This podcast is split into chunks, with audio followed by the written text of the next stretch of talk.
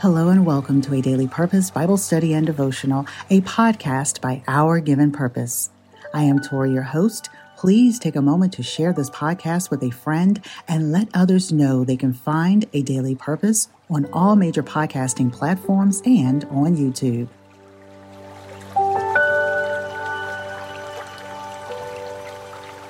If you have your Bibles, let us open today's session with a portion of the assigned reading. Turn with me to the Gospel according to John chapter 8. John chapter 8, verses 31 through 47. To the Jews who had believed him, Jesus said, If you hold to my teaching, you are really my disciples. Then you will know the truth, and the truth will set you free. They answered him, we are Abraham's descendants and have never been slaves of anyone. How can you say that we shall be set free? Jesus replied, Very truly I tell you, everyone who sins is a slave to sin. Now a slave has no permanent place in the family, but a son belongs to it forever. So if the son sets you free, you will be free indeed. I know that you are Abraham's descendants, yet you are looking for a way to kill me because you have no room for my word. I am telling you what I have seen in the Father's presence, and you are doing what you have heard from your father. Abraham is our father, they answered. If you were Abraham's children, said Jesus, then you would do what Abraham did. As it is, you are looking for a way to kill me, a man who has told you the truth that I heard from God. Abraham did not do such things. You are doing the works of your own father. We are not illegitimate children, they protested. The only father we have is God Himself. Jesus said to them, If God were your father, you would love me, for I have come here from God. I have not come on my own, God sent me. Why is my language not clear to you? Because you are unable to hear what I say. You belong to your father, the devil, and you want to carry out your father's desires. He was a murderer from the beginning, not holding to the truth, for there is no truth in him. When he lies, he speaks his native language, for he is a liar and the father of lies. Yet because I tell the truth, you do not believe me. Can any of you prove me guilty of sin? If I am telling the truth, why don't you believe me? Whoever belongs to God hears what God says. The reason that you do not hear is that you do not belong to God. Lord, we thank you for the reading of your word.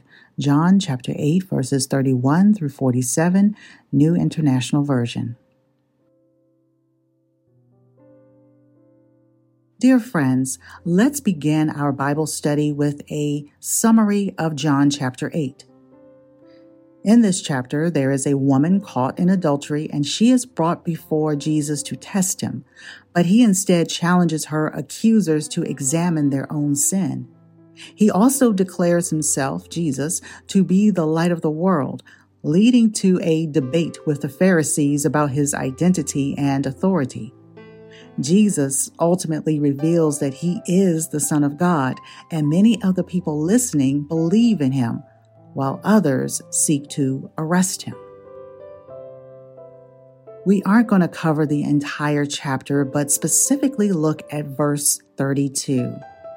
John 8:32 is a powerful and well-known verse that has been quoted time and time again and you will know the truth, and the truth will set or make you free.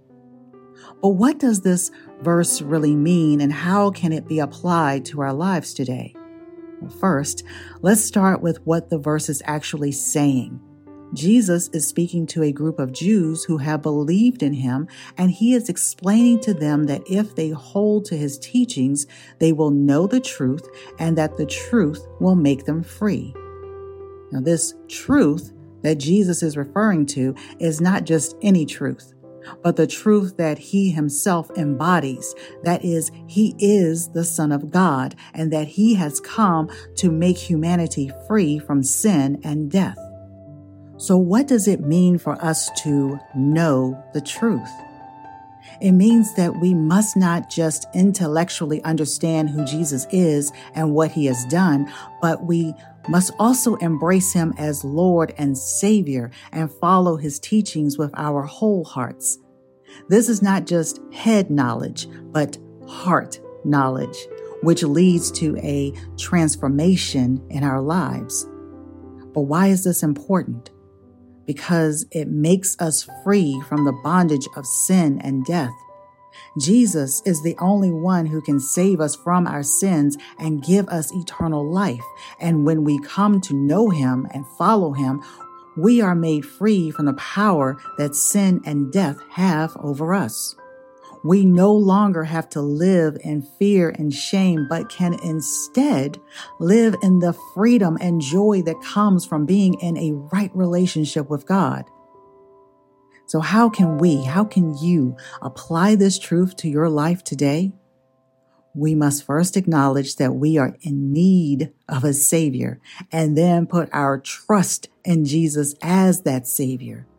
We must also continually seek to know Him better by reading the Bible, praying, and being part of a community of believers. And finally, we must allow the truth of Jesus to permeate every area of our lives so that we can experience the freedom that he offers us. John 8:32 is that powerful reminder of truth that Jesus offers us and the freedom that comes from knowing him. It's not just a nice sounding quote, but a life-changing reality that we can all experience if we are willing to follow Jesus with our whole hearts. Dear friends, let's turn our attention to contributing writer Tiffiany Langston and hear what she received from this same passage. Made Free Discovering the Truth in John 8:32 by contributing writer Tiffiany Langston. I am convinced that one of the most difficult undertakings in this life is honesty with self we will go to great lengths to stay comfortable, avoid change, and not see the person staring back at us in the mirror for who they really are. Where are you currently, emotionally, mentally, and physically?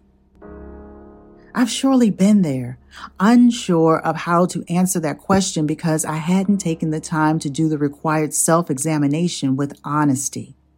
By the grace of God, I got fed up with myself and the pretentious life I was living. I now set aside time to do what God desires for me to do, to create lasting change.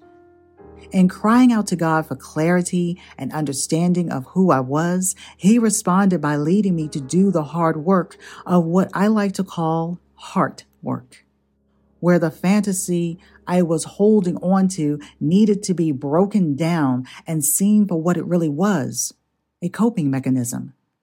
I needed to see for myself that I was looking in all the wrong places for measures of safety, security, and identity.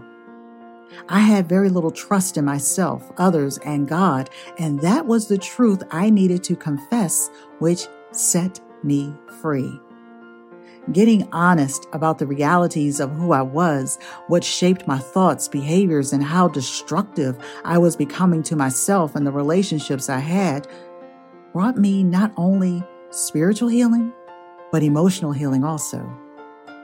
For the first time in my life, I experienced positive, lasting growth. God gently and patiently guided me through a process that felt very necessary for my emotional healing. It was the REAL process reflect, examine, accept, and let go. I had no idea how significant it would be for me to go before God and confess what I had been too prideful to admit once before. At the start, it was very frustrating.